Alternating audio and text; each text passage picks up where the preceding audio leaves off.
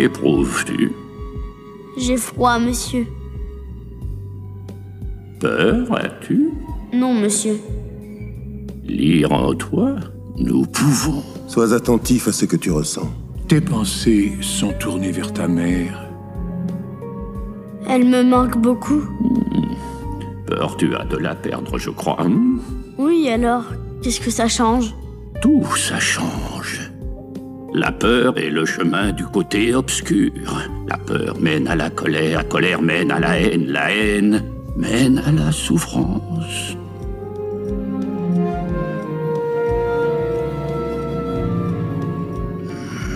Je sens beaucoup de peur en toi.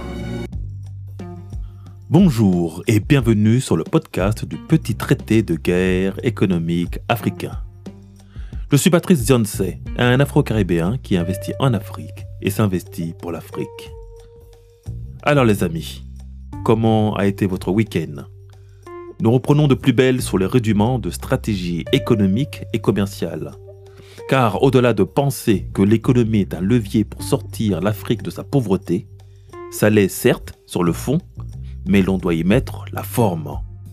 Et pour cela, l'on doit être conscient que nous sommes en guerre, en guerre économique, et que l'objet de la convoitise des agresseurs est notre terre Kama.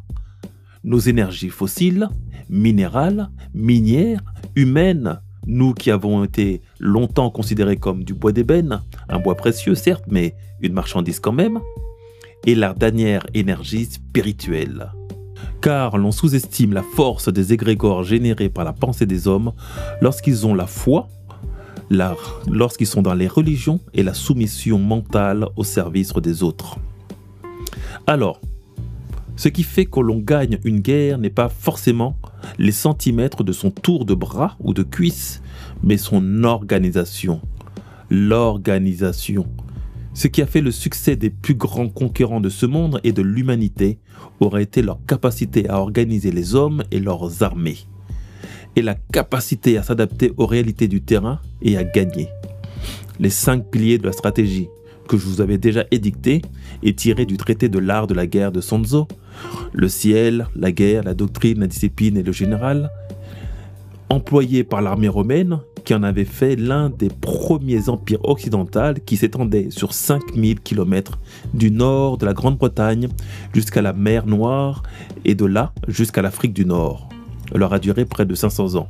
Et l'on connaît tous toute la minutie de son armée avec sa technique de la tortue, technique pourtant inventée par les Gaulois, mais qui fut perfectionnée par les légionnaires romains qui leur infligèrent leurs plus grandes défaites, alors qu'ils étaient en nombre parfois réduit, mais avec la plus grande et plus parfaite cohésion. Or, ce qui fait principalement défaut à la communauté africaine et afrodescendante est la cohésion, l'organisation, la structuration.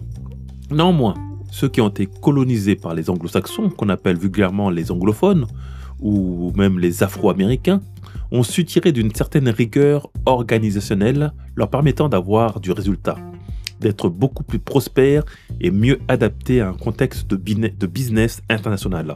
Mais nous là, nous là qui avons un héritage francophone, nous, nous, nous qui nous sommes induits d'une pensée gauloise, c'est-à-dire le désordre, l'anarchie, la lutte des chefs, l'indiscipline, le manque de respect envers les autorités, l'égoïsme, le manque de solidarité et des égaux surdimensionnés. Nous, Africains issus de l'héritage colonial et esclavagiste francophone, sommes véritablement des décidents directs des Gaulois. Et nous nous comportons en tant que tels. Voilà pourquoi, et je ne cesserai jamais de le répéter, l'Africain doit se reconnecter à lui-même.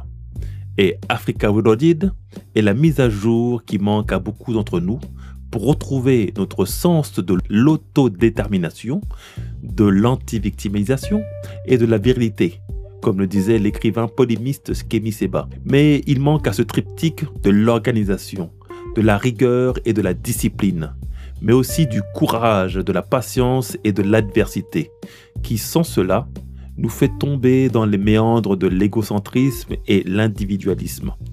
La force de l'Africain, c'est sa capacité d'interconnexion avec lui-même et avec Kama, la source de toute notre énergie dont nous sommes les seuls à pouvoir absorber et transformer. Mais j'en reparlerai. Et dans très très très longtemps parce que là, c'est super mystique. nous sommes des êtres connectés, des êtres interconnectés entre nous. Voilà ce qu'il faille se rappeler.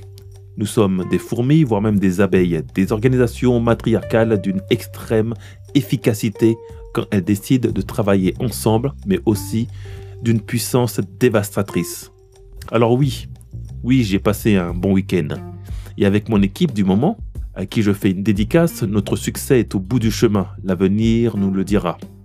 Et vous le montrera très prochainement. Nous avons participé à un forum économique qui nous a rempli d'espoir, le Forum international de l'agroalimentaire africain.